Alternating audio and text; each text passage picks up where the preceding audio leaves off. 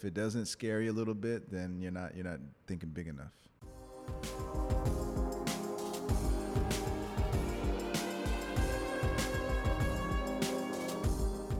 Welcome to Talking Benjamins with your host, Benjamin.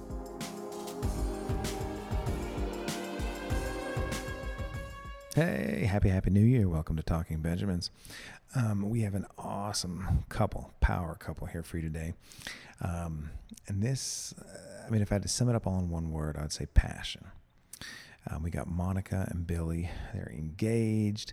Uh, they are business partners in Kizomba, Kizomba Harmony. I'm probably butchering that. But yeah, we talk Kizomba today uh, because who doesn't want to talk about Kizomba today. Um, but anyway, we were talking dance. Uh, we are we when I when I say the kind of the the, the word of the day is passion. Um, you know, she is an ER physician, he is an attorney, and they are sacrificing huge chunks of their time to to follow their passion and to start a business, um, which they've successfully started, and they're scaling and growing out this business. I'm so excited to see where it goes, uh, revolving around uh, Kizomba which uh, we go into what Kizomba is. I won't even try to uh, try to tell you what it is right now, but um, you know, you, you, just have to listen to this whole thing. Uh, there are a couple things that Monica says and a couple things that Billy says that, that uh, I mean are profound or deep, um, and I am walking away uh, from this smarter, wiser, um, and impacted. Man, I mean to to uh, really you know we say about on talking Benjamins, you know, we talk about, um, you know, money, money, life, success, man. And there's there's a lot of life and a lot of success, and what that what defines success that's wrapped up in this. But uh, it was an absolute pleasure to talk to these beautiful people, um, and it's got me stoked to uh, to get out and try my hand at some kizomba. But without further ado, Billy and Monica. The purpose of this podcast is to entertain and inform, not to make any recommendations for you personally. So even if you think something you hear on this podcast is a good idea for you, don't do it. Consult a licensed professional that can work with you personally. Thanks for coming out, guys. Yeah. Welcome to Talking us. Benjamins. Yeah. Thank you for having us. No, I was stoked. So I met uh, I met Monica and Billy the other day, and I was like, "You guys have to come on the podcast" because I was totally intrigued by um, what you guys are starting, the movement you guys are starting. I thought it'd be a great way to project it and, and really kind of get behind it because a lot of us, I think a lot of people out there have, um, you know, they have dreams, thoughts of, oh, that'd be cool if I did this, oh, that'd be cool if I did that, but they never do it, mm-hmm. right? And uh, you guys are like dancing down in Cancun, and I'm like, they're mm-hmm. doing it, man. We got to talk about it. this. We got to talk about this. but I always start out with the same question, right? Um, and both of you guys answer, right? What's important about money to you?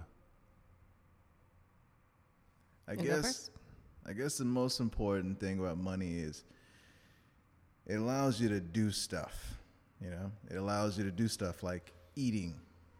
Like, wow. Like yeah, no, hey, that's very important. I like. I mean, it. it it's kind of you know back in the day, it's kind of like if you you could kill what you eat. You know, you go club or go spear an animal build a shelter. But in today's society, without money, you can't like you can't live. You have no options, no opportunities. And so, I guess for me, the biggest thing is it's it's access to you know the things that we all need in life, and two, it gives you opportunities to do things that I mean you wouldn't have without it, which is resources. Mm-hmm. I think that we view money pretty much the same. It's a means to an end so it's not about, you know, amassing a huge amount of pile and sitting on it like one of those dragons and just counting your beans. It's more of precious. precious, I got my precious.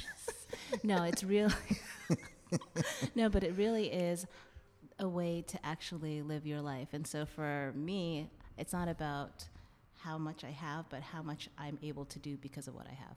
Right. Mm-hmm. Awesome. So we got a mm-hmm. Hobbit and a Lord of the Rings reference in the oh, same absolutely. sentence. That was amazing. Smaug. oh yes. He's no, just learning about very us. cool. no, but I mean, so that's so I talk to especially retirees. I talk to them all the time because it's, it's almost, you know, there's like two ends of the spectrum, right? Sometimes either people they're living off Social Security and they barely have anything, and so they they need more assets in retirement. And then there's other people that They're they're smug. They're they're they are sitting on their pile of money, and they're afraid that it's going to slip through their fingers and get away. Right? I mean, they just don't have a process in place to make sure they can enjoy it and spend it and, and enjoy life, man. Because you only got one of them, right? Oh, yes, So that's true. now, in talking Benjamins, we, we do obviously find out what's important about money, but then also we always want to know you're you're making a means to have your end that you want. Uh, we all learn how to do this in many different ways. Um, what's the first job that you guys had? So for me, I was in high school. So I went to high school in uh, Singapore. And so my first job was at a restaurant that my friend's father owned. And in Singapore, you don't get tips. And they kind of just used us as, you know, just, you know, just more than just our working wages. We worked a lot, and I don't think we got enough pay for it. And that basically, no, it really taught me um, trading time per dollar is really, it, it started really early. If I'm going to be walking and on my feet for eight hours and getting this much money, there has to be a better way. Yeah. Really, like that, that initial job taught me you need to start thinking about better ways because eight hours on feet serving pasta sucked. with the amount of pay that we got. As you, Billy? My first job, I believe, was McDonald's. Yeah. I was Calvin. Both, that? both of you guys, was- both you guys started in the restaurant industry. Because my mom was working there. She was one of the managers. Yeah. And um, I was 16. And, I was And, 16 too. and I needed a job, right? Because I was broke and I wanted stuff. So um, it got me a job. I was working on the weekends. I made four twenty-five an hour, four dollars and twenty-five cents an hour. And I remember getting my first check, and it was like maybe 115 bucks or something like that. And I thought I was rich. Yeah. And I remember walking because you know I, I didn't have a car until like I was in law school, and I walked down Main Street to go to this place called Long John Silver's. And so I don't know This you know, place? yeah. Come on. Yeah, it was like you Everybody know, knows this place. Growing up, like It's that was like my go-to fast food. You've never taken me on a date there Well, yet. n- now like man, we'd have to pro- we probably take a couple days of detox afterwards. Oh, like Oh, Yeah, come on. I can't I can't Throw do down it a like couple I hush to. puppies. Delicious. Yes. But I bought Long John Silver's for my mom and my brother. I felt like the man of the house, feeding my family, you know. But yeah, it was it was definitely a, an interesting experience. Uh, I got to meet a lot of uh, interesting people, and people called me Calvin because at the time there was like a big McDonald's push where there's this kid named Calvin who's walking through the hood like with his hat back backwards, and he's like, you know, what's up? Cal-" And then at the end, he turns his hat around. It's McDonald's. He's like, "Hi, I'm Calvin. May I take your order?" You know. oh my gosh. So yeah, people kind of clown a little bit, but I, I was making some You- money, You're so a Calvin lookalike or what? not really. Just black kid, Calvin. like- that's. That's what we had in common. people, you know, people would make fun of McDonald's, you know, as a job, but I'm like, how are you gonna make fun of something and you don't? And you broke. At least I'm making money, so yeah. you know, it it kind of definitely for me was, uh, you know, anyone who's doing something to put in work, I, I won't look down on you because you're actually doing something. Heck yeah. You know. Heck yeah. So, yeah. That's awesome. Yeah. So I had no idea. So you're, do you, were you born and raised in Singapore? No, so I actually was born in Florida, lived there for a few months, moved um, overseas to Asia. Then I moved back when I was starting grade school. Then I moved back to Asia again, starting middle school. Stayed there until I went to college, went to college in America, and then med school and everything else here. Man. So All yeah, right. I'm, I, I, I consider myself a global citizen. How about that? Heck yeah. Yeah. Heck yeah. Citizen of the world. No, like our, our favorite movie that came out last year was, uh, whenever I think of, I'm trying to think of what the city is. Crazy Rich S- Asians. Crazy Rich Asians. Oh, it's What- in Singapore. is it Singapore? Oh, Yes. Old stomping Okay, yeah, Yes. so- I was like, is that for real? Yep. People really live like that? I'm like, Well, dang. Some of, some of them do. like, like 40 of them. yeah, but not Right. the majority. Hey, man, there's money everywhere. it's an amazing man. place, though. I highly recommend going. Yeah. No, but I like how um, oh, her friend, her crazy friend, right?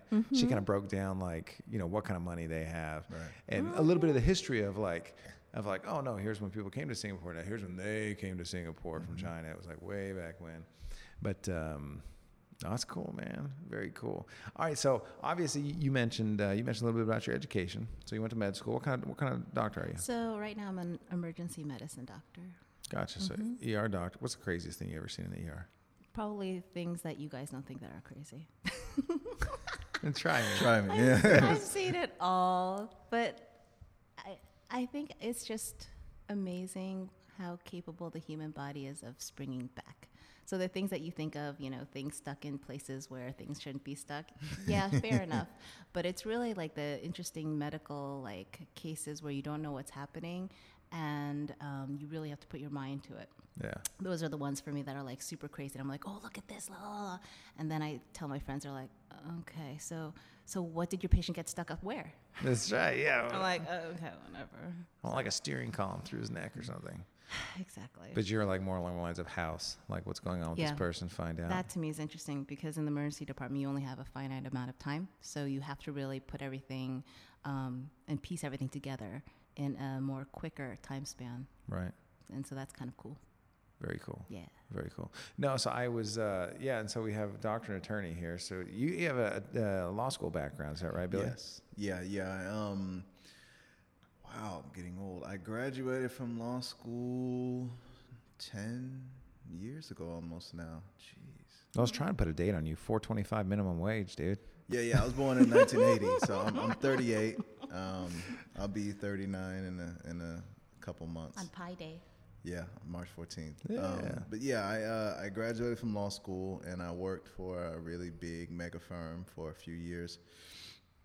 And then I went and did some contract work.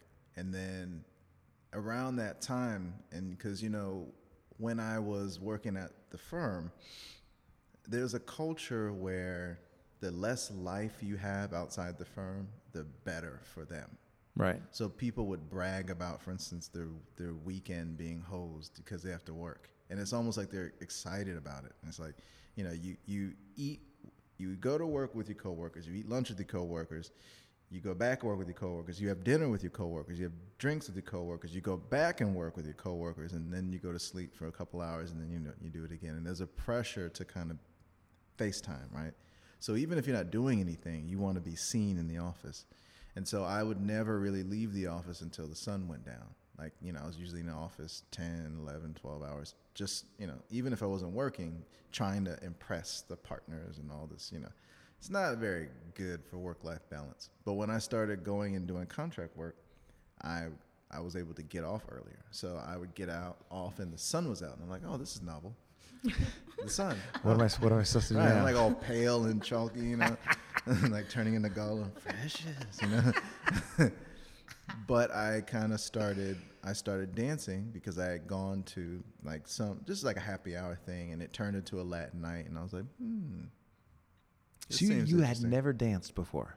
Not like this, not partner dancing. Not just I mean, like- I dance, but you know, in the club, like you know, like, hey, come here, girl, you know, Lip, yeah, right, mm, yeah, yeah. club dancing. Um, but that kind of dancing wasn't. At the older I got, once I'm in my 30s, it, it becomes a little bit more tricky. Because if I dance like that with someone who's in a relationship, then you know, oops. Yeah, you start fighting. Right, you start a fight, right, right. I, I was trying to be nice, but yes, exactly. So when I saw the partner dancing thing and the Latin dance, I was like, oh wait, so you can just go and just dance with everybody. It doesn't mean anything. You're just dancing. I was like, oh, this is fun. So I started dancing salsa, and then a couple months later, I met Monica, and, and she was actually my first teacher in Kizomba, and so I started dancing. And at the at this time, I was doing the contract work. And then just years go by, and I find, you know, she asked me to be her partner. And then next thing you know, I'm spending all this time building the business that, like, literally, it became a full time job. And so now that is my full time job, the, the dance business. And he's so much happier. And I'm way happier because I, I enjoy much I enjoyed some aspects of being an attorney, but a lot of the times I felt like I was basically just helping to make rich people richer, and I was kind of a cog in the wheel in that they didn't really value whether they don't care. They're on the yacht. They just need some guy to sign their papers for them, you know.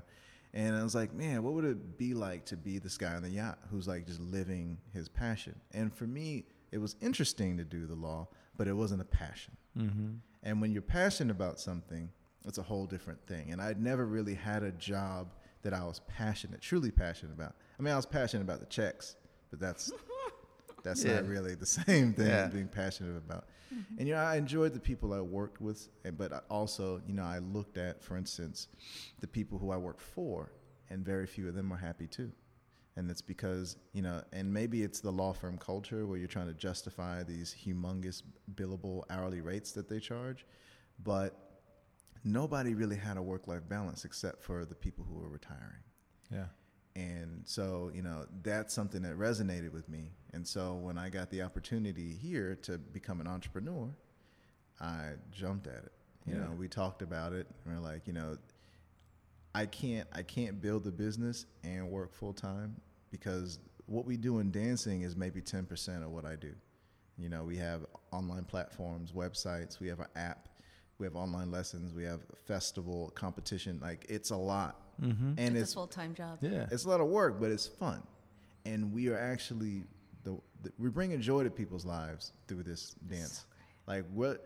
Yeah. It, it sounds a Give me, give me a little, give me some back. So, so just to step back, just Yeah, a yeah. second for people. Mm-hmm. So the, uh, so you start out salsa dancing, and then you meet her and do ki- kizomba. Kizomba. Mm-hmm. Mhm. Uh, so, like, I thought I knew a little bit about dancing, right? Mhm. Because my mom was the same way, right? Mhm. So she's like, okay, what you go to school and see, that's not dancing, Mhm. right? You can get your, you can get your giggles off. So, Right. so you know, Right. people just go on the dance floor, right? Right. um, you know, learn how to dance, right? She teach me how to dance. So, um, so obviously you got involved in dancing, but so and I knew a little bit about dance, but you guys talk, started talking about. It took me like five times to say kizomba before I Mhm. actually got it right. Right. What the heck is kizomba, and where does it come from? Okay. So kizomba, it's it's a it's a number of things. It's a dance and it's a music genre and it's also an umbrella term. But the reason it's hard to say is because it's from the language Kimbundu. Kimbundu is one of the it's a Bantu language and Angola. is one of the tribal languages and it means party. And uh, hell, even I mispronounced it for a long time. I call, I said kisomba because like you know, it's kizomba, and you know, um, it means parties from Angola. So those who don't know, it's like uh, look at South Africa and then go up two countries on the west coast. That's Angola, and it's bordered by another country called Congo. And um, back in the day, before colonialism, a lot of those two countries was a part of the Nkongo Kingdom, which is a big Bantu kingdom back then. Um, but yeah, the dance kizomba, it comes from a dance called semba, and it's really an interpretation of semba. But it's a dance, it's a music genre specifically, and the music genre that um, a lot of countries they call them PALOP, which is let's see, Países Africanos de Língua Oficial Português. Countries that speak Portuguese Sim, com because they certeza. were colonized. Yeah. Eu falo português, então eu, eu posso fazer isso também. Oh, you and and Hey, I know never- fala yeah, Português, hey. but it's good because that's on our list to fala. I can only say things like bunda, muito bom, you know, pastéis de nata, you know. So he just started out with the worst cuss word you can come out with in Portuguese. That's great. well, we say we say bunda a lot because um, the movement in Mhm. Kizomba, there's bunda movement. Right. Um, so we say that. Do you say a lot. rebola? You ha- tem rebola? No. Ebola. I've, I've heard I've heard something like that. I speak I speak uh, Brazilian Portuguese, and so it might be Ah. this. So a lot of times with um, with um, samba and whatnot, Mhm. right? It's a uh, ela, ela tem rebola, right? And so it- Right. where it's like uh, kind of movement of the hips, right? Yes, I've, Yeah. I've heard about. How about that? It sounded like something like Rebola. Maybe that's what they're Yeah, saying. rebola. So he- rebola, the R, the R, it starts out with an R, but rebola R is is silent. So Oh, I or R, R is like an H. Right? Yeah, yeah, yeah. They're like, ah. But yeah, the Angolans they speak Portuguese closer to Portuguese Portuguese. Mhm. So um, I guess one area that might sound similar, I guess people in Rio, like for instance, mais as opposed to mais. In Angola, they'd be like mais kizom, mais kizom. Yeah. Fala português. You know, it's like in a Rio, man. In Rio, they're always mais, mais, Rio, mais yeah. muito bom, mais, mais. Eles falam assim. Yeah. That, that's that's Angola, and they have like a cool kind of little Angola, and like a little Yeah. twang. It's really kind of musical Yeah. they talk. But um, yeah, the, so the word kizomba is kimbundu, but most of the music is in Portuguese because of the colonization.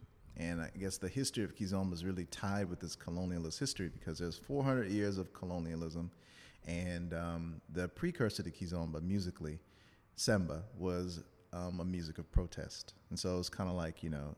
Um, slave songs were like coded. You know, samba was a music of protest. Now, of course, that led to many of them being Yeah. killed, right? But after the Portuguese left Angola, then there's a 40 year period, more or less, of civil war. And so, I mean, Angola is very much a war torn country. And during this time of war, you know, if you're out on the street at a certain time, you could get pressed into the military or killed or kidnapped, you know, because it's very dangerous. And so people would have these house parties, and they'd usually last until about five or six because that was when it was more safe. And then the word for these parties was kizomba. So like a you know a backyard house Gotcha, party or a house yeah. party, like oh let's go to the kizomba or the kizombada, you know. And so the name kizomba, it wasn't called that in the beginning. The dance, which is an interpretation of samba, which is called things like like pashada, pasada, whatever, you know, it's just steps dancing. And then the music, samba was a music, but then um, when they started kind of the influence of other music. So when I say kizomba is an umbrella term, at kizomba parties you'll hear lots of different types of music: samba, kizomba, From different areas of the world. Sure. Haiti, compa. hmm And compa particularly was very influential. It's from Haiti. It was very influential, and zouk, which is also a derivative of compa. So um, this this new type of music that had the the Angolan traditional rhythms, and then like this new fusion and mixture of these rhythms from you know Haiti and the Caribbean, created this kind of new sound, and they didn't really have a name for it. But then there's an interview with this guy named Eduardo Paim and his band SOS Band, and they're asking, "Hey, what do you call this new sound you guys are creating?" And this was like early '80s, and the drummer was like, mm, "Kizomba music, party music." like simple. Like Yeah, most yeah, things, yeah. it's like really simple. Like there's nothing like esoteric about it. It's just point A to B. It's party music, Yeah. and so that's kind of where the name came, Kizomba. Right on. So is there a form? So it's because a lot of times when I think about dancing, you know, salsa, tango, whatever, um, there's there's specific movements, there's specific forms that have essentially created within the dance and the culture. Is it the same way with kizomba? Like when you guys teach kizomba, because that's it's, well, tell me a little bit more about that. So you, Mhm. you've taken kizomba. Obviously, there was a love for kizomba. I want to I want to ask Monica real quick too. So you were his first dance partner. I was his first dance partner and teacher. When did you start dancing? When where did, when did kizomba become a main a Thing for main me? thing for you? Yeah, I mean, I still get tripped out that I'm teaching an African dance. Right.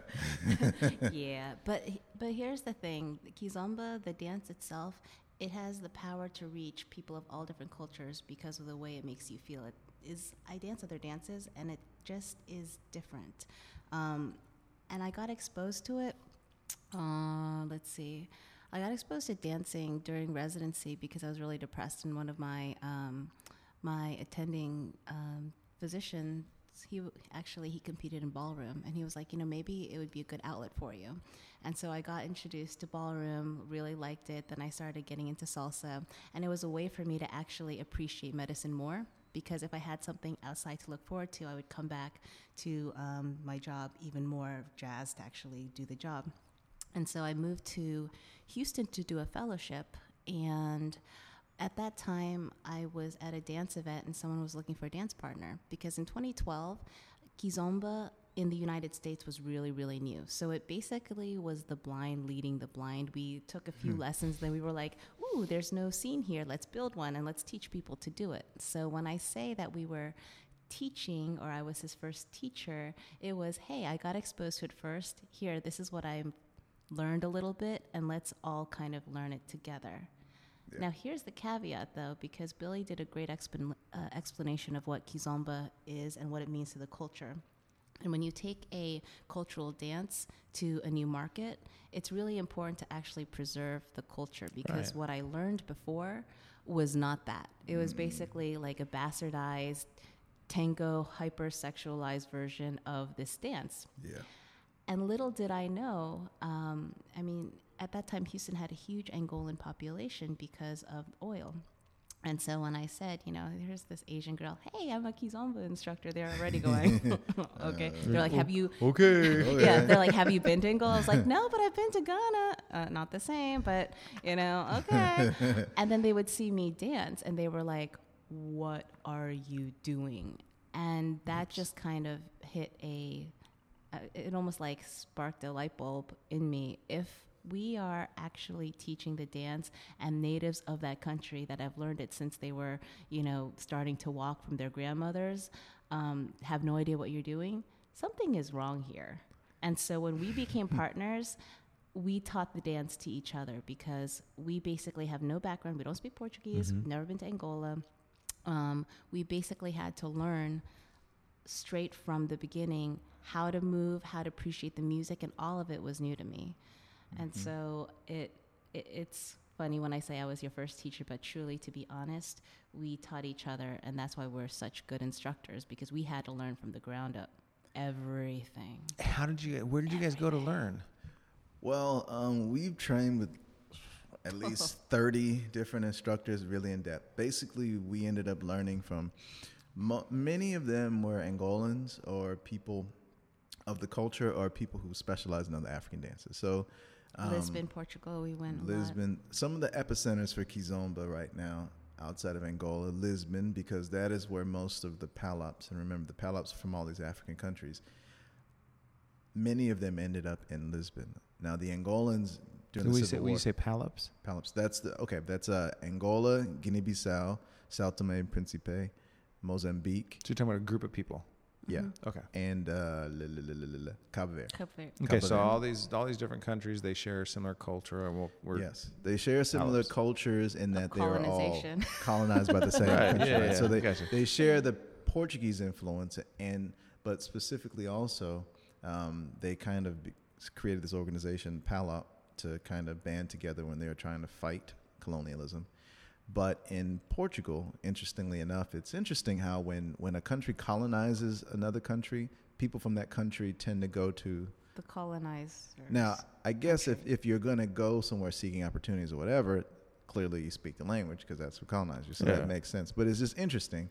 And in Lisbon, there's a huge, huge concentration of Palops, Angolans, and everybody else.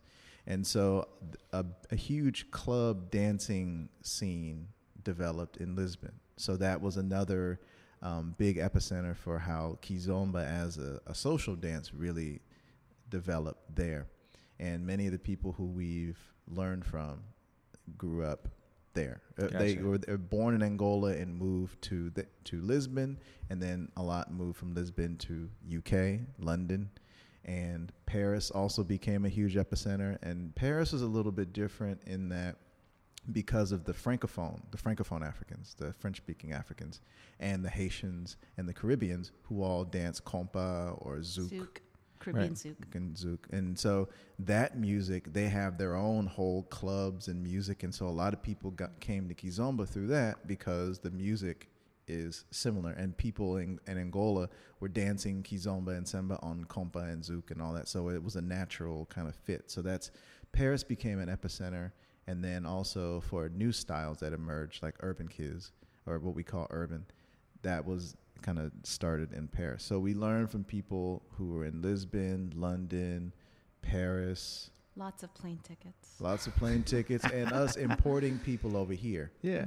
And um, the interesting thing about learning is that we were learning in a classroom environment a dance that is traditionally a cultural dance. So, Right. you know, a lot of times people think, oh, if you're African or you're black or whatever, you're gonna, it's going to be easier for you. And that's absolutely not true. It's just that when you learn from culture, the people who are audiovisual learners become dancers because they can just repeat what you do. The people who can't do that just don't dance. And so, you know, I realized, and that was something we realized, where you're born doesn't matter. There are plenty of Angolans who can't dance kizomba at all. Mm-hmm. It's just like I'm. A, I was born in New Orleans. My family's from Louisiana, but I can't play trumpet. Yeah, Louis Armstrong is from New Orleans. I was born in New Orleans. Doesn't mean anything, right? Right. But um, yeah, so we were learning from people who had learned from culture. So it was also very challenging because many of them didn't know how to teach people who weren't audiovisual learners. Right. And I'm an audiovisual learner, but Monica am is not not. whatsoever. And I'm an audiovisual learner, but I So you need just you. like read a book and then you dance, right? For me, if you tell me, you have to tell me in explicit detail exactly what I need to know. Like, where is my weight here? Percentages, muscle. I want to know everything. Right. Right. And whereas Monica's very tactile, and you have to like really like do Adjust. stuff Yes. and explain. Right. So us learning from people ended up being kind of like a like a, a group effort. So they would do something and try to explain it. In the beginning, many of them couldn't explain what they do. You know, they, they are still learning how to teach. Sure. So I would be able. it- We got to a point where I was able to break down their movement by watching them. I'm like, oh, this is what you're trying to do, and then I work with Monica to try to help her. And doing this, we ended up figuring it mm-hmm. out, and it was a very difficult way to learn because it's it's hard to learn something when you're figuring it out yourself. You know, Right. Exactly. when someone is telling you A to Z, it's like you know, uh, lock key, step key, Turnkey? turnkey. Yeah. Yeah, it's still yeah, early. when it's turnkey, it's it's really just on you. You just have to put in the work. But we had to actually figure out that Right. turnkey process, and it was tough. But then what it what it made it, it gave us something that no one had because we were some of the first non-Africans to be able to move like that. like Africans. Right. And and because of the way we learn now we can teach anyone to. Anyone. Because there's actually a process there that you've developed. Mm-hmm. That's so it's a awesome. conditioning process. And I know exactly what you, I mean. It's it's uh, you know because if it's something that they just do, Right. it is hard to turn around and teach, right? It's like how do you Mhm. eat? It's like I don't know. I just do like you know, I just move right? your waist. You know, just Yeah. feel the music. Yeah. I just remember someone This told me, move- Monica, dance like an African. yeah, move more African. yeah. Come oh, on. Aw, thanks. But like, if I knew how to do that, I would not have you here. trying to- like, what does that even mean? You know, we heard feel the music so much, and I'm like, what does that mean? I can feel the music and do the Cabbage Patch and the snake. That's I'm feeling the music, right? And like, well, do what the music tells you to do. I'm doing what the, The music, tell me to do all kind of things that you're gonna be like, what are you doing, right? Because it's it's interpretive. Right. And so that, you know, it's because sometimes people take for granted something that's been ingrained in culture and something that, you know, we're very big on impressing upon people that culture and people say things like it's in the blood. Yeah. It's not in the blood. It's something you've learned. It culture's learned uh, a learned behavior shared amongst a group.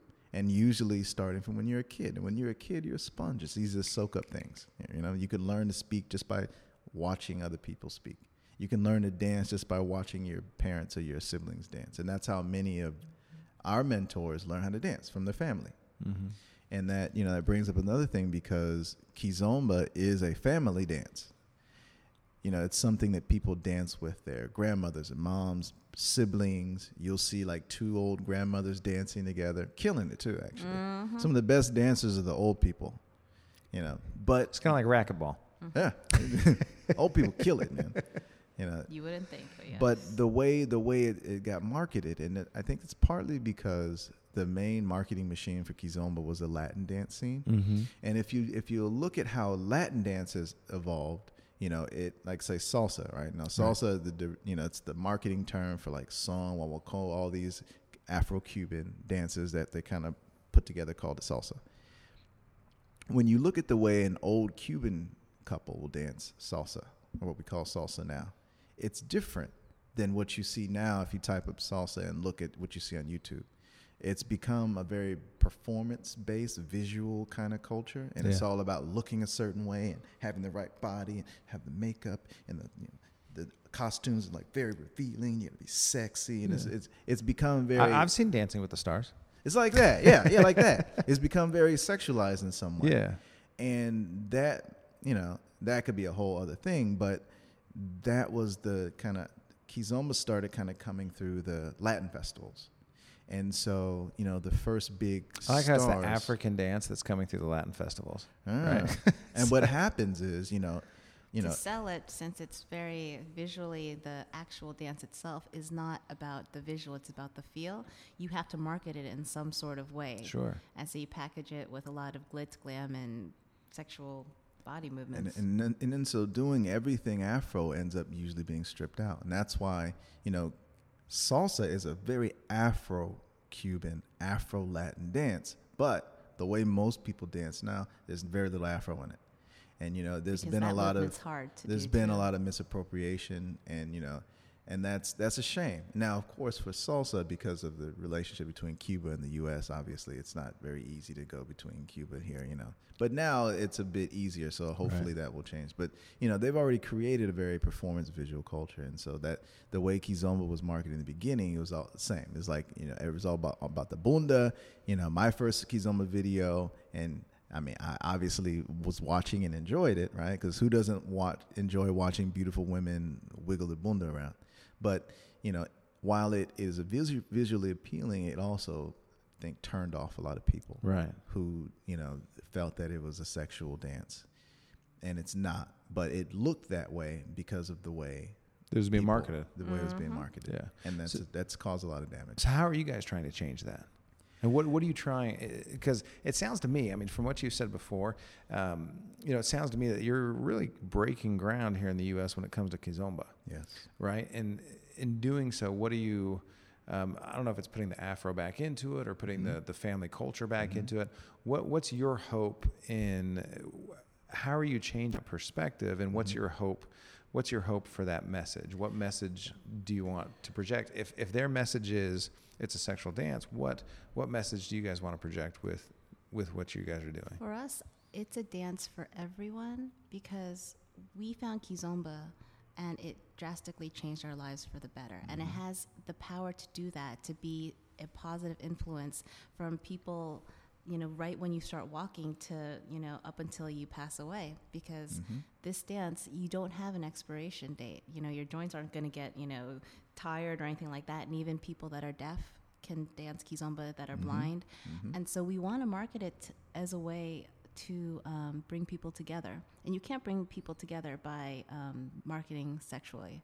Well, or I it's mean, you can, but you, you, or it's a sh- it, it would be short term. yeah. There's a lot of consequences that come with bringing Right. people You can together bring sexually, people right? together very effectively. fair way. enough, fair enough. But that would be a short term solution. Sure, sure. And you would be doing injustice to the dance itself. Right.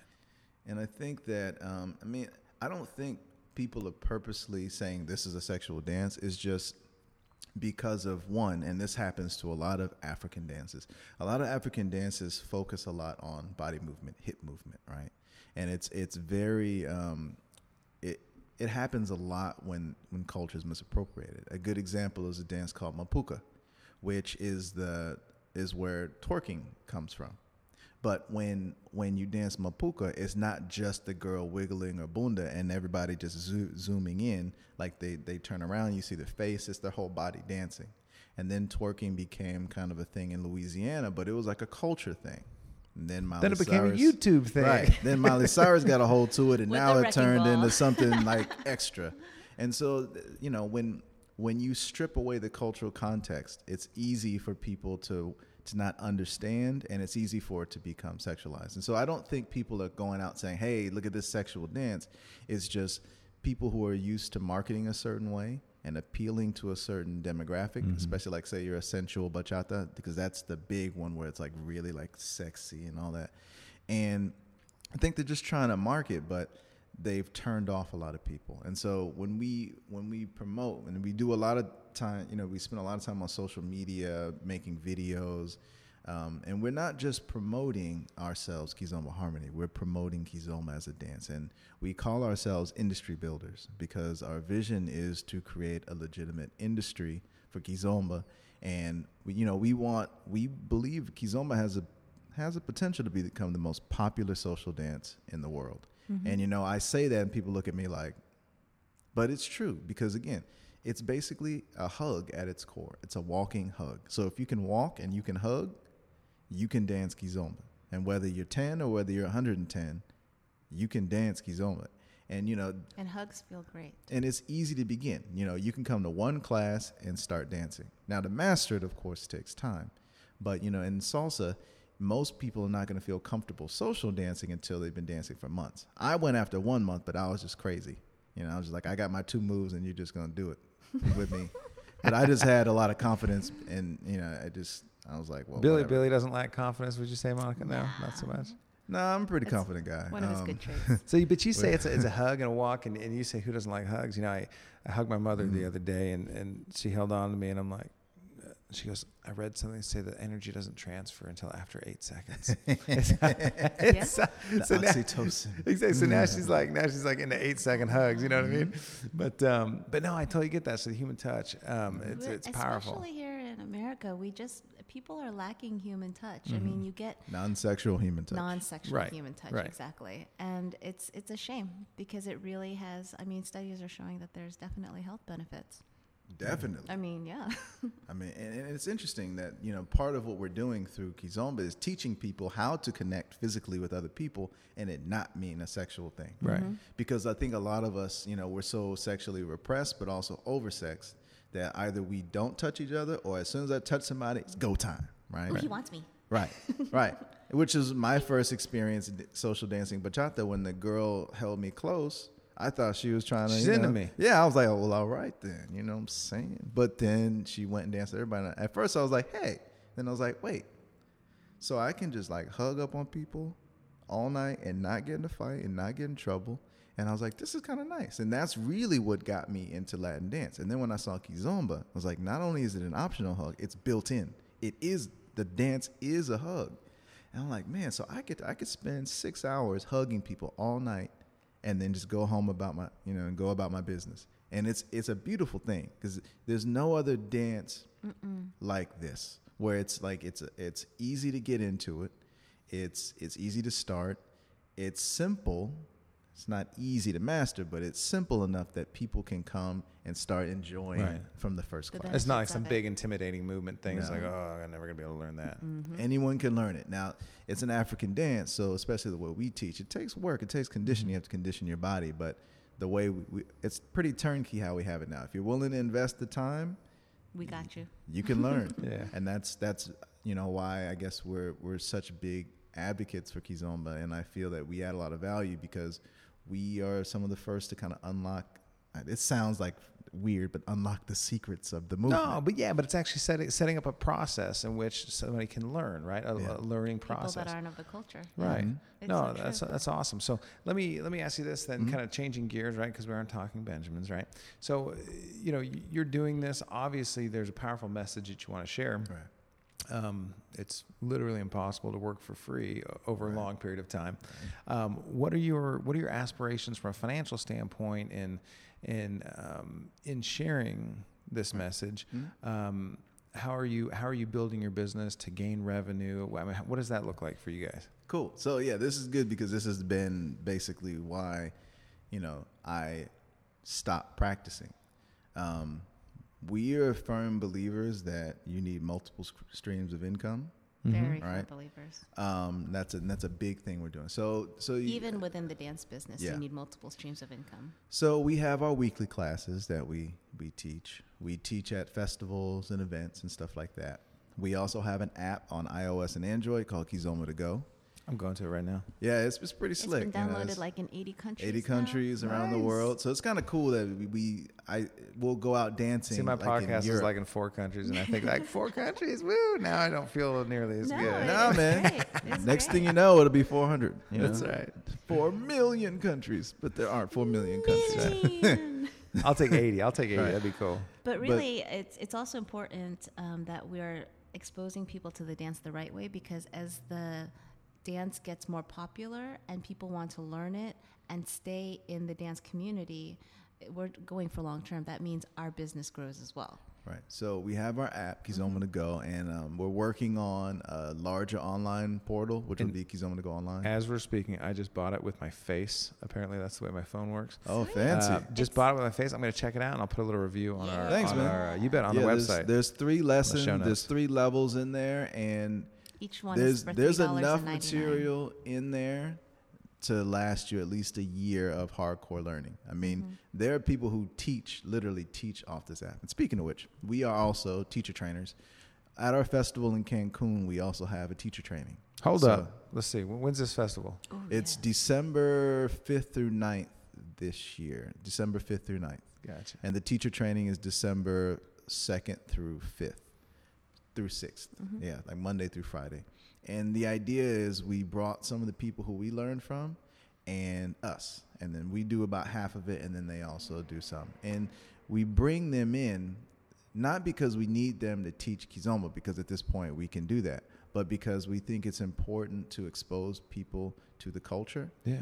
And you know, these are all Angolans who grew up with Kizomba, and they, you know, they many they they're Angola slash UK. Yeah. So the Angola Lisbon UK is kind of the trajectory.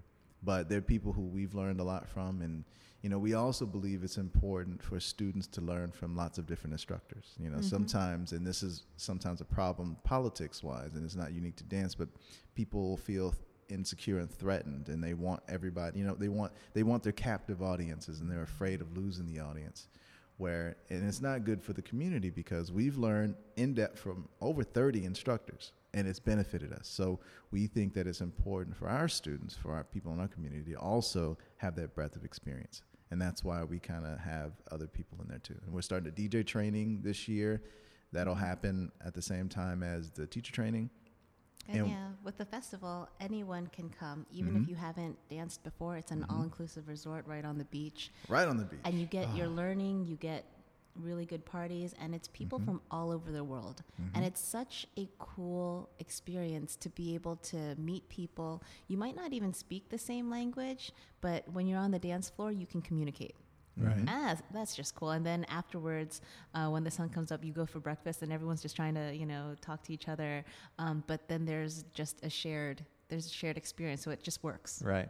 If that Every- makes Everybody's got their phones out doing the Google uh, Google Translate. Translate. Yeah, yeah. Yeah. I've, I've, I've had some Google Translate, Oh, but you know, yeah. you can, and it, it's really interesting, and you can real you realize how it's. You may think you can't communicate, But you but can. you can, and Yeah. pretty effectively too. It's Right. just you have to be a little bit patient at first. so how many how many countries were represented at your last conference? Oh man, Uh, between eight and ten, I think. Uh, We had we had people from from Europe. We had people from North and South America. We had people, you know, from I guess yeah, all over both sides of the pond. So Right. you know, some people flew are really and, and in Europe it's huge. So Yeah. the fact that we had people coming from Europe to our event and it's just our third year, it it goes to show that you know a lot of what we do, um, we have a long term. We're like we're playing chess, not checkers. Right. In that you know it's not about packing as many bodies as we can into our event. It's about creating a vibe and an energy and attracting people who like that vibe. So, for instance, if you appreciate the family nature, if you're a respectful person, if you're someone who likes dancing with everybody and you're not like what I call a celebrity mindset, you know, we're, we're, we're very critical of things that we feel are hurtful to the community. Mm-hmm. And in so doing, that also is ruffle feathers, right? Right. Because we're, we're, we're working to set standards in a space where it's new. And while in a new space, it's an opportunity for growth, it's also an opportunity for people to take advantage, right? And, you know, taking advantage of people who don't know any better and setting bad examples. And so we're, we're weeding out people who are not adding value and trying to identify and mm-hmm. invest in people who are.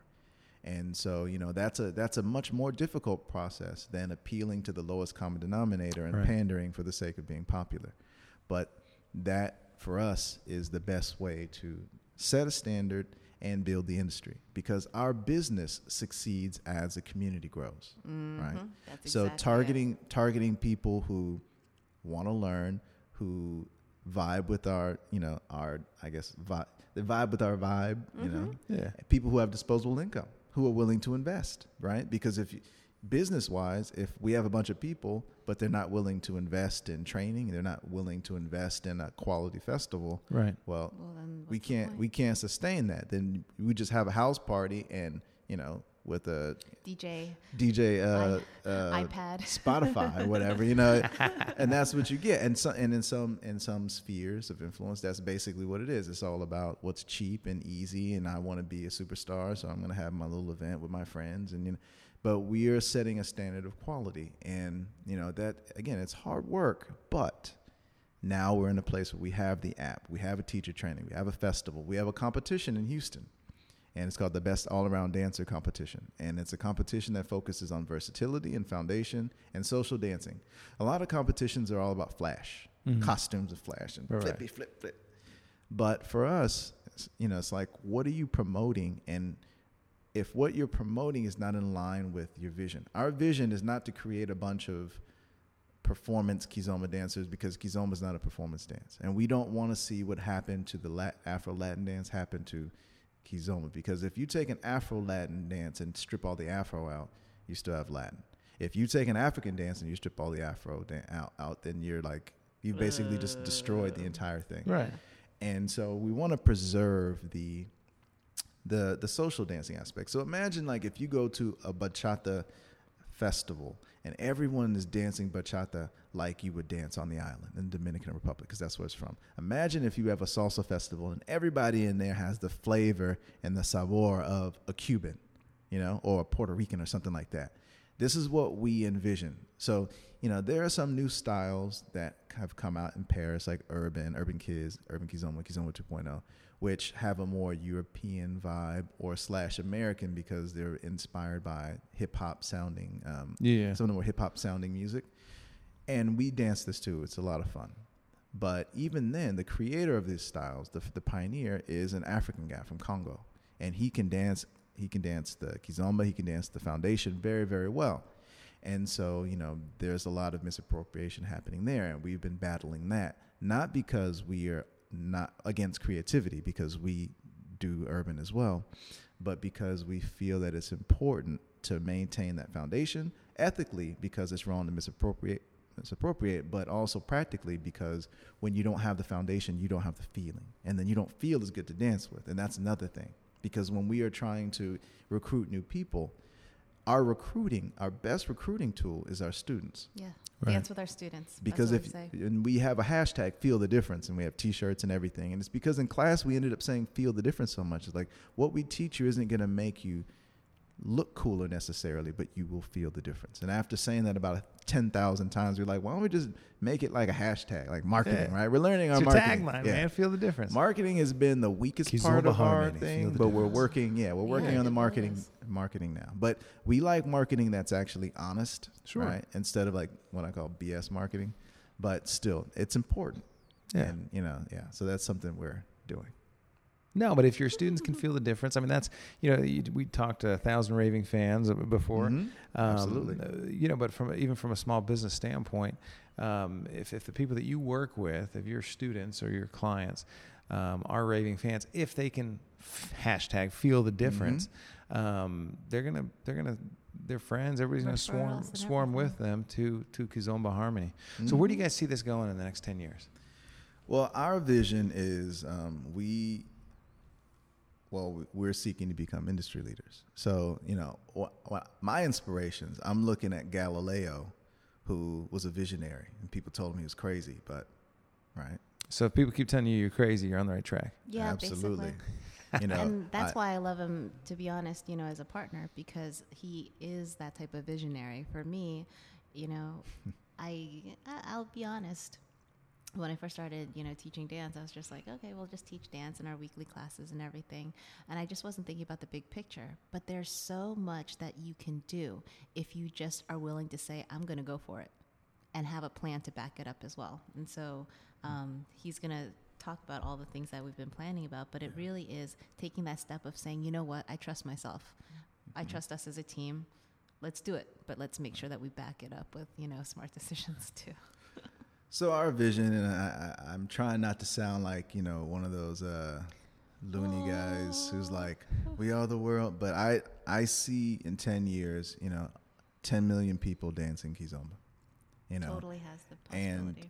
I really believe kizomba can become. And you know, when I say this, I'm not saying this as a kizomba versus salsa versus, but when you look at the percentage of people who social dance salsa, it's what like maybe one percent of the population, right? It's a lot of people dancing, but not that much. So it's it's completely possible for kizomba to become the most popular social dance, but also salsa, bachata, and all that to be thriving, you know, a thriving industry of its own.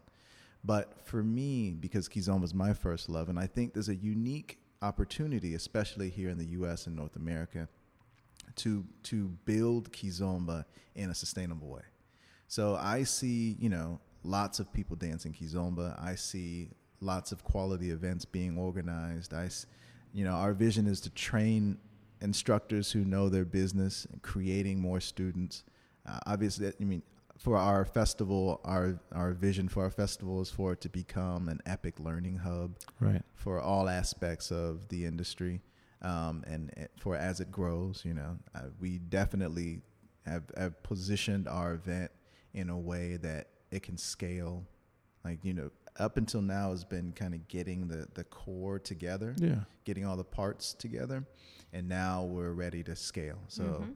that's basically what's happening now so basically to become you know the netflix the apple the you know uh, amazon of dance Yeah, That- Right. that's that's our that's our goal. that's what we want Awesome.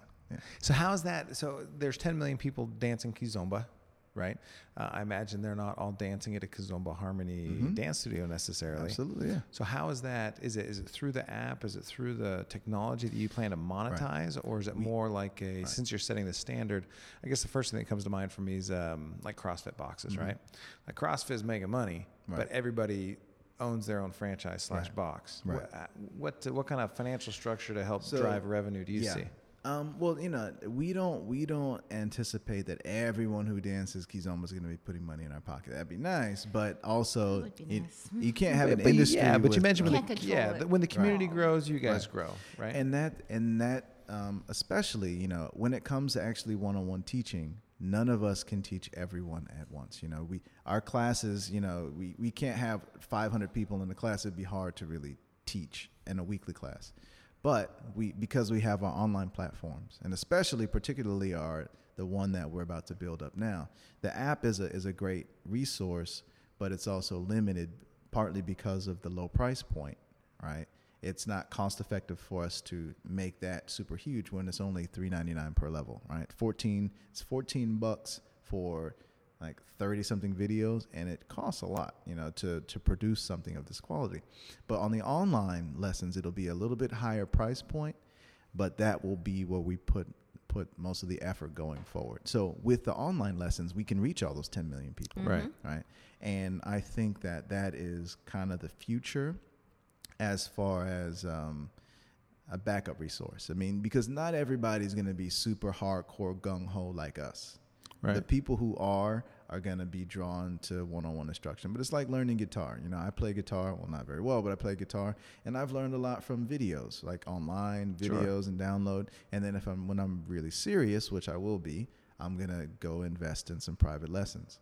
But because those those resources are there, it's a very low barrier to entry, right? And Mhm. then if if I can get 50 million people exposed to Kizomba, then maybe 10 million of those people will want to invest in our online lessons. Maybe another 10 million will want to invest in somebody else's online lessons. Maybe some of those people will want to come to our events, right? Mm-hmm. So, you know, we're building, and not everything that we're building is directly going to affect our pocketbook. right. But that's the difference between being the industry builder and just being another opportunist because, you know, we are more than just an opportunist. Now, that doesn't mean we don't want to make money, obviously. You know, I didn't I didn't quit the law to be broke, you know what I'm saying? but I mean, it, it's beautiful for us because we can work to make money and not feel guilty because And we're actually adding value. Of course. Yeah, and not either. cutting anyone because a lot of what we do ends up benefiting other people too. Yeah. No, and I talk to people about that all the time, uh, when it, especially when it comes to their job and things like that. That there's always, with every transaction, there's always a value proposition, mm-hmm. right? And that mm-hmm. has to be even on both sides. Mm-hmm. And I tell this with, even with my clients I work with, and we talk about fees. I don't work for free, right? I got 6 kids, and I said, yeah, okay, this is what it costs.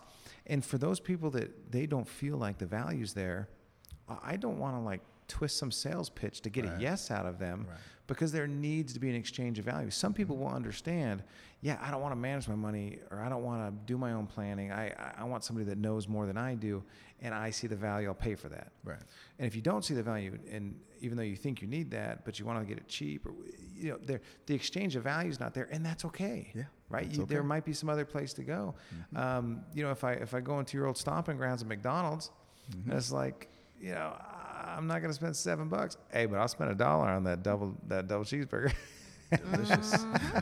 it's uh, you know because the, the, the, that exchange of value has to be appropriate no matter what we're talking about. Absolutely. Um, but man, I love I love that when you're talking about uh, you know being the industry builder.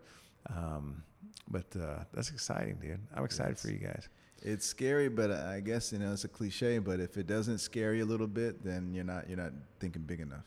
I like it. Totally you know? agree. Quote of the day: If it doesn't Totally scare you agree. enough, Mm-hmm. you're not thinking big enough. Of course, Yeah, my my biggest question here is we're kind of concluding. Um, so, you were the first one to teach him how to dance kizomba, Mm-hmm. and we keep talking about how it's this culture, this family thing. You just hug everybody, and you go around dance partners. So, out of all the people that you're hugging on the dance floor, how does he get you to fall in love with him? I think it's everything. oh, it's the way he moved his hips. No, really, it actually Ele tem bola.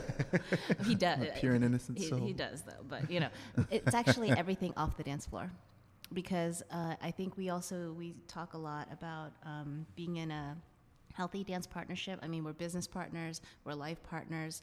And so, if you just look at someone just in one aspect, if I just thought of him as, you know, a dancer, our relationship wouldn't work. And so he- I fell in love with him. I mean, he's a great dancer and all. Uh, well, actually, when we started, both of us really kind of were not so great. So it couldn't really be the dance. No, no, no. But it's everything outside of that. It's, you know, the fact that he has confidence, the leadership, the vision.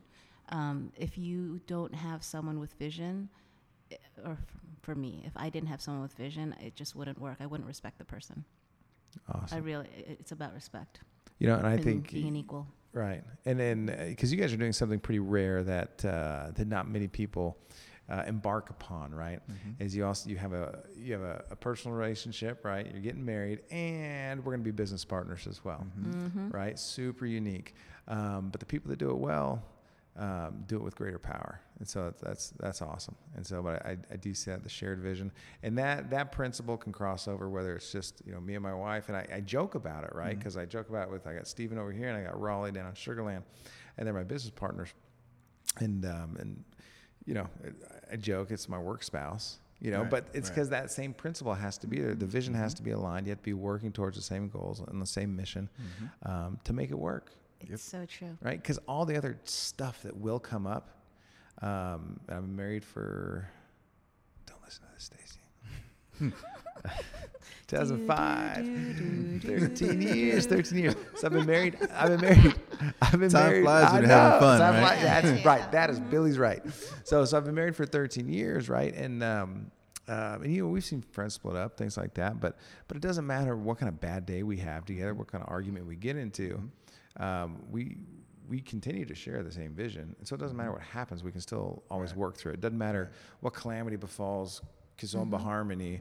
Um, you have the same vision. You can work past it, rebuild, and and get moving in the right direction. And it's important to see how your partner um, experiences hardships, like how they deal with them as well. And so I think, you know, I, I wish everything was always rosy running a business, but it's not. And I think the way, you know, I've seen him handle it, how he's helped me deal with things, has brought us closer together. Yeah.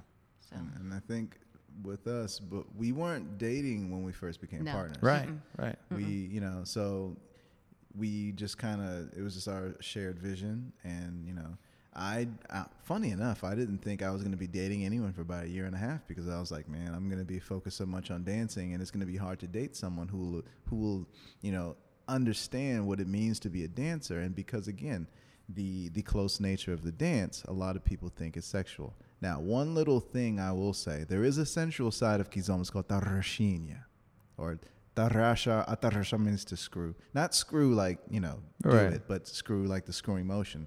And there's a set of Like movements that you can put in kizomba, and it, it, it can be the more sensual side. And that is what basically was marketed as kizomba in the beginning, and that's where all the bunda movement was because it was basically badly done tarraxinha, and that was being marketed as kizomba. But when we first became partners, you know, we we laid down our vision, and then when you know we spent time together, and you know, again, I I didn't think we would be dating. I I had it was Hold not in my mind. Real, so Kizomba Harmony started before you guys started dating. oh, yeah. Yeah. I had the company Okay. beforehand. Yeah. Yeah, yeah, Oh, because yeah, she she yeah, had yeah. already started the company, so I didn't start the company. And the Oh, reason yeah. I say that she's my first teacher, it's out of respect for all the work that she put in, Right. because the investment that she put into Houston, into the Texas, into the U.S. Kizomba community, was something that you know it wasn't always appreciated at the time. She invested a lot and dealt with a lot. So I always say that because, and this is also something, a lot of the times um, in partnerships, the men don't tend to respect the women as much. And this isn't unique to Kizomba. This is something that's very common, just period. So I try to set an example in the way that I lift her up because I think one is important and two i'm very big on i criticize what i feel needs to be criticized but i also really believe in giving credit constructively always mm-hmm. but i also am very big on giving credit where it's due. And you know she's put in more years in this than i have. And although i've made my mark on the company she's the one who created it. And she hadn't done that.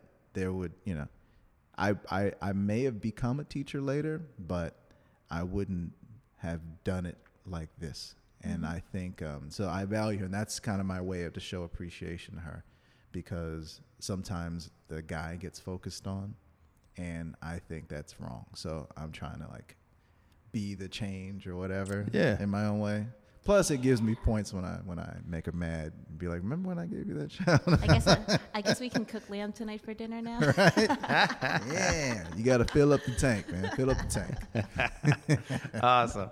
Hey, but thank you guys for coming out. Uh, just real quick, little book club, little book club from both of you guys.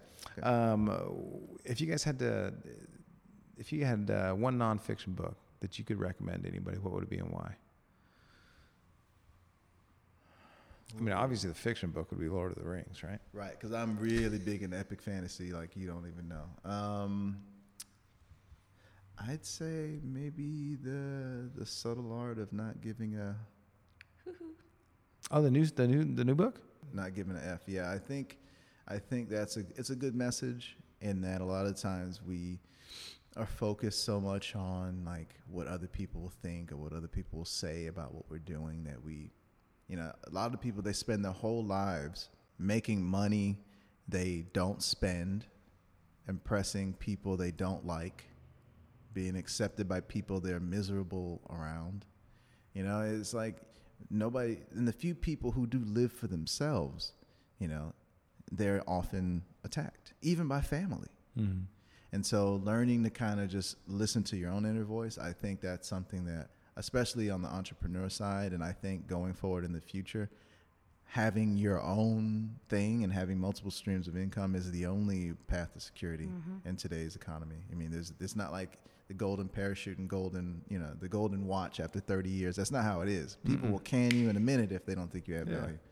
So I, I'd recommend probably that one because just it's it's very you know for me, I don't care what people think of me unless unless you're doing something I want to do or you actually care about me.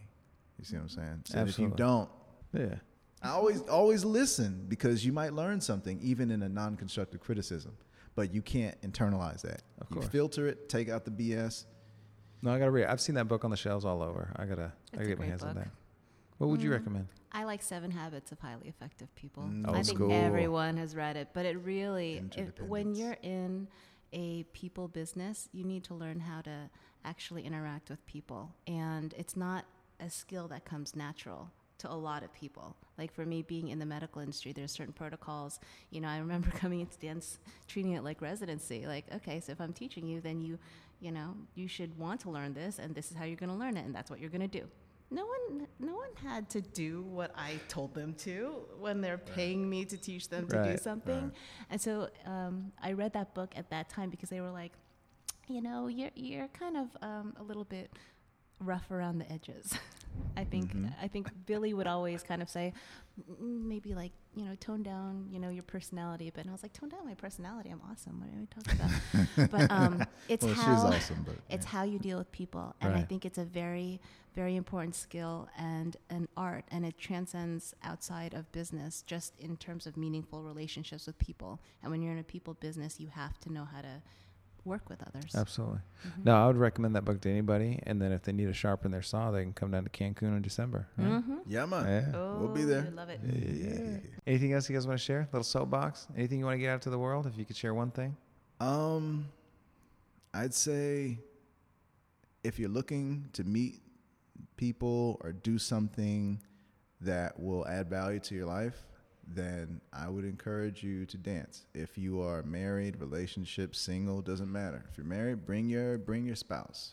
If you're in a relationship, bring your significant other. If you're single, come learn to dance. Not necessarily kizomba, But but we- we we would we think kizomba is a good starting point for social dance.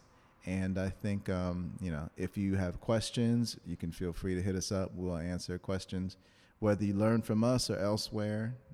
Learn to dance because I think if the more people dance, the less reason there is for us to fight. The less reason for there is for us to misunderstand each other.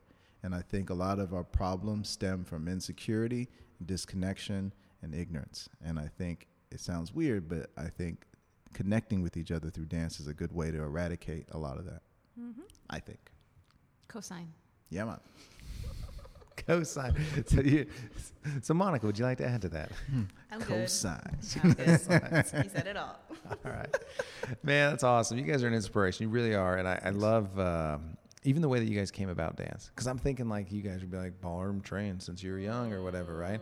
But you were hitting, you were hitting some lows in residency, um, and you're coming off the grind in in the corporate Yeah. attorney world, man. And and you Dance got found through and you found dance. You found each other through dance, and now you're giving it back to the world, man. Yeah. And I did. I'm, I believe the world's gonna give it back to you. That's Yeah, awesome. man. Yeah, man. All right, I'm ready man. for it. Talking Benjamin signing out. Yeah. Talking Benjamins. We hope you enjoyed this episode of Talking Benjamins. If you would like to follow us on Instagram, it would be our pleasure to be followed at Talking Benjamins1. That is at Talking Benjamins, the number one. Also, you can find us at talkingbenjamins.com for show notes and our blog. Thank you for listening. If you enjoyed, we highly encourage you to leave a positive comment. If you didn't enjoy, feel free not to comment, and either way, out of the goodness of your heart, text someone the link to this episode if you think they would enjoy it. Thank you again for listening.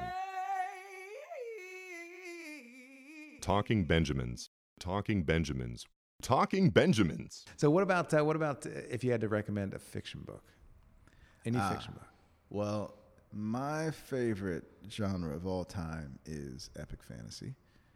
So I think, I mean, the Lord of the Rings is the classic. and Yeah. that's, that's what every you know one is. But, but another one that I I think he's really killing it, but he's taking his sweet time finishing. I think I know what you're gonna say. Uh, the A Song of Ice and Fire, which is Game of Thrones. right. Um, it's beautifully written, immersive storytelling, and it, there's magic in it, but it, it doesn't rely on magic kind of as a um Deus Ex Machina kind of coming in at the end and kind of, you know, the, the whole book you're doing something and all of a sudden at the end you snap a finger and everything is good. It plays a lot on like human interaction, and I like that even the good people have flaws. Mm-hmm. No one is a perfect, pure. Well, except for one guy who gets like killed immediately almost. Which I, I was like, what? I, I, I haven't read the I haven't read the books, but uh, but I, but it seems to be that the, the common theme is like, oh, I like that guy, he's dead. Dead. Oh, I like that lady. Oh, she's dead. Yeah. like anyone who's too perfect, because in the game, you know, when you play the Game of Thrones, you win and you die, Fair enough. right? So yeah, I think that's a really great one. Another series because I've read a lot of them. Um, Robert Jordan's Wheel of Time. Wheel of Time, yeah. Time is a classic, Yeah. and I like I like their magic system. I'm on book Um, eight. Right yeah? now. Yeah. It's really it it, it, it ends in a cool kind of bittersweet kind of. It's nice. Because Sanderson finishes those books, Yes. right? who is another one. He's starting the series, and The it's Way gonna of be Kings. badass. It's gonna be like I know I'm probably gonna be 85 by the time he finishes it, but I'm gonna be like, "What is a good son back my day?" You say that. So I'd never read a fantasy book in my entire life because I'm like fantasy dork, no Right. nerd. You know, I'm not Yeah. reading that crap. You know, Right. and I'm I'm, so I'm talking to my brother, and but I love like a, I love a good fiction book, right? I read a lot of nonfiction, but it's like, but a fiction book for me, it's like. I want to have to read it Right. more than turn the television on. Right. Right. Because if I want an unreal escape, I'll, I'll turn on a TV show that entertains me. It's like, and so I was talking to him. I'm like, I want a book. It's been a while since I found a book that that it's like I want it to be better than watching TV. Like, give me a recommendation because I've started two or three, and I'm like, I'm not gonna waste my time with this. He's like, dude, you have to read The Way of Kings. And I was like, The Way of Kings. And I look at the cover, I'm like, dude, I'm not reading this crap. looks lame, yeah. And it's a thousand pages long. He's like, trust me, read the book. I know you don't read fantasy, but this will change your life. Dude, I read that book. I'm like, this is the greatest book of all time. And then it ends, and I'm like, I wanna read I'm like, oh sweet, good. I'm gonna read the second one. All right. But and I'm he's a binge like, reader. This he's like, bad. hey, yeah, so am I. gonna- so am I. You're gonna be yeah. laid for a couple. Yeah, weeks. and I'm, I'm like, I'm like, oh, I'll read the second one, and my brother's like, oh, it doesn't come out for a few more weeks, and I was like, wait, what? He's like, well, there's gonna be ten of them, and he writes them like every three years or so. I'm like, what? Yeah. It's killing me. It's it's and it's it's so. and then I feel like it's it's so good, but I feel like I have to reread it before I read the next ones because I haven't read Oathbringer yet because I want to Mm-hmm. Right. I want to catch It's up with awesome. the yeah. Basically I'll there's read like when I'm 60, there's when there's it's all out it's like you have the there are these things called the Knights Radiant, and they're like uh, they bond with these spirits and they get like powers and stuff. And generally, it's like honorable people who are like leaders. You know, I I I love stories of the strong who protect others, right? Kaladin. Or Yeah. do you call him Kaladin? So this is no, this is the hard part. Yeah. You say Kaladin? I say I always say Kaladin 'cause I don't Kaladin. know. Yeah, Kaladin. Kal- I always say Kaladin. Kaladin is kind of one of the heroes, and he's like Mm-hmm. badass. Like he he's a he's a kind man who has some bad crap happen to him. this is a very but he- very imperfect still, yeah, though, right? very So- imperfect, but very honorable, and he gets an honor spirit who is attracted to him. So it's kind of like whatever you put out into the world, you attract these spirits, and everything has a little spirit associated with it. And he gets one, and then one you bond with it and stuff, and you kind of unlock more powers, and they become what they call Knights Radiant, and they've been lost in the world for like centuries, and like there's this evil coming, and but it's interesting because the evil That gives you their point of view. their point of view, and they're not necessarily evil. You know, it's like people, and that and that's interesting like because yeah, Yeah, because like when, you, life, when yeah. you're fighting for like your you just own don't you don't get them like Yeah. oh they're they're terrible beasts that come and destroy your land, but then it gives you their point of view, and you're like, uh, maybe they're not all that Right. bad. And then you see that these supposedly evil be- beings have been like treated like crap for centuries, right? And it's kind of like you know, mm, did, did you bring this on yourself? Or are they really the evil ones here, or maybe you're a little bit evil too? You know, and it's it's very interesting. And I, this Sanderson guy, like he, and he also I think had another one that was uh, Mistborn. Mistborn. Mistborn, which is also pretty good. But Way of Kings, I think that will be the next Game of Thrones. That will be the next Lord of the Rings. It's I so think good. It is so good. He set a bar here, and I haven't I haven't read the only one that might be able to hit him. Um, think his name is Patrick Rothfuss, and it's uh, the first one is called uh, "The Name of the Wind" or something like that. I think that was the name of the first one, and uh, his name is Patrick Rothfuss.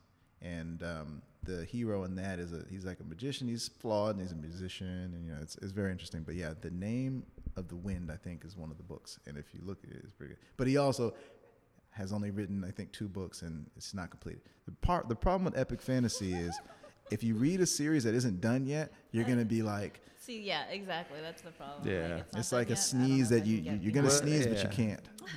We'll let you know when he's like eight or nine books finished. Then It's you fine. I'll can. read it when I'm 60. We're It'll good. take some Yeah. time. It'll take some time. By time. then we'll have like some some relaxation yeah, that's time. fine. It's portrait. Yeah. Yeah, this is like the most fantasy geek out we've ever had in book club. Yeah? So this is legit. Awesome. So, how about you, Monica? Fictional book. Oh, it's been so long since I've read fiction. Marie Kondo. I know, I've, been, I've been on a Marie Marie Kondo. Kondo kick. Uh, Tidying your life. You're like, we have seven things at home. well, yeah. Does this bring you joy? oh man. I, I, I know. I started reading that book and I'm like, oh, this is legit. And then you started getting into, I'm not holding this stuff and asking me if it's like, you know. It works. It really, really oh. works. I just haven't read any Thank you for fiction bringing in a me long joy. time. I don't. I'm blanking. Harry Potter. But you're But more I- movies. Yeah, I'm more of a movie person for Harry Potter because I've been reading more. You cannot watch the movie without reading the book. No, no, The I've books totally are read the good. books. Okay. I read So the books good. twice. I'll admit the f- the first one I was like, no, no, because the it was, books- the books but are it gets better. Yeah. But I just haven't really read like that for I would say more than five, six years because I've been busy doing other things that have been big on like the personal development kick. So I can't really say I've been just Yeah. reading like that type of stuff for fun. So I'm gonna pass. But that book by Marie Kondo, I totally recommend. I just read it. What's it called? twice. Simple Things? What's it called? It's the life-changing magic of tidying up. I read it Tidying up, yeah, twice, and it's really. Have you watched her show? You know have she's got to. a I've Netflix show. right? Has she? Oh my god! I binge watched it while I'm like, what is this? while Shut up. cleaning. Oh my gosh! So you're you're sitting there binge watching see- and no, you're no, no. like holding Here, stuff. I have, like, I have As this we photo. speak, we're in Take a look mid-Kondo. at this on my phone.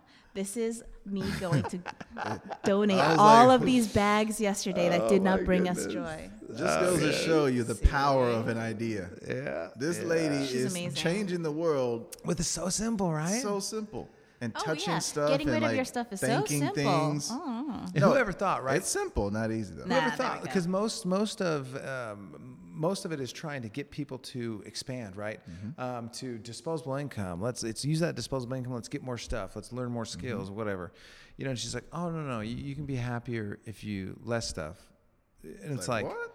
yeah, it's like what? And then she's gonna build an industry on top of that. I a love her. Netflix show. a She's my idol. yeah, I I was listening to CNBC on the way to work today, um, and they were talking about Netflix, and uh, I guess Steve Carell's coming out with a show. I'm so stoked for it. It makes fun of, uh, you know, Trump came out with Space Force. Mm-hmm. They're making a show called Space Force. They're making a show called Space Force, and Oh, Steve man. Oh, Carell. so good. That's It's- gonna I'm- be so. I'm like Yeah. so stoked, right? so good. But they talked about the money he's making Mm-hmm. because usually a show has to be like season eight of Seinfeld. Now Right. Seinfeld's making a million bucks an episode. He's making a million dollars an episode off the bat, um, and they were talking about how all these re- all these normal I say normal, all these traditional. Um, studios, there's like sh- all the execs are like shaking their heads because it's like Hulu and Netflix, they're paying these guys what they're paying Sandra Bullock to do Bird Box and the, the mm-hmm. amount of money they're getting paid. It's it's blowing up their industry because they're mm-hmm. trying to have to keep up with them, and so I, I imagine I imagine the little Netflix show is doing all right for Miss Kondo, They're huh? doing all right. yes. Yeah. And Netflix, that's an inspiration because, you know, 15 years remember ago, when it came out. people were like, Netflix, who's going to wait two days to like get movies in the mail? Why would I want to stream movies online? I can go to Blockbuster Which is right, right, now. down the street. Yeah, mm-hmm. Now, right? Yeah, so I tell my kids when they're like, "What was your first job, Dad?" Oh, I worked at Hollywood Video. What? What? Like, what's yep. What? Mm-hmm. For I remember real? having to like sift to see if it was actually available mm-hmm. behind a little. that was little like that was picture. that was the uh-huh. thing, man. You go to you know, That's look right. through the, the But hey, we had a rain check, twenty percent off next time you come in for it. Bam. Bring your rain check in. There we go. Yeah. That's right. You can rent a movie if you pay half of your late fee tonight, right? Yeah. Right. right. Things that we took for granted. That's now right. it's like you. And we were in know, the same building connected with a Papa John's, and we would do Oh, that is trade just- skis. It Mm-hmm. was amazing, right? So we had pizza every night we were working. That's what would get some about. free rentals. And you know what? That Papa John's is still there, Yeah. and there ain't no Hollywood video all over there. Video. it was like a Fleet Feet or something. Netflix and Redbox ate all their lunches.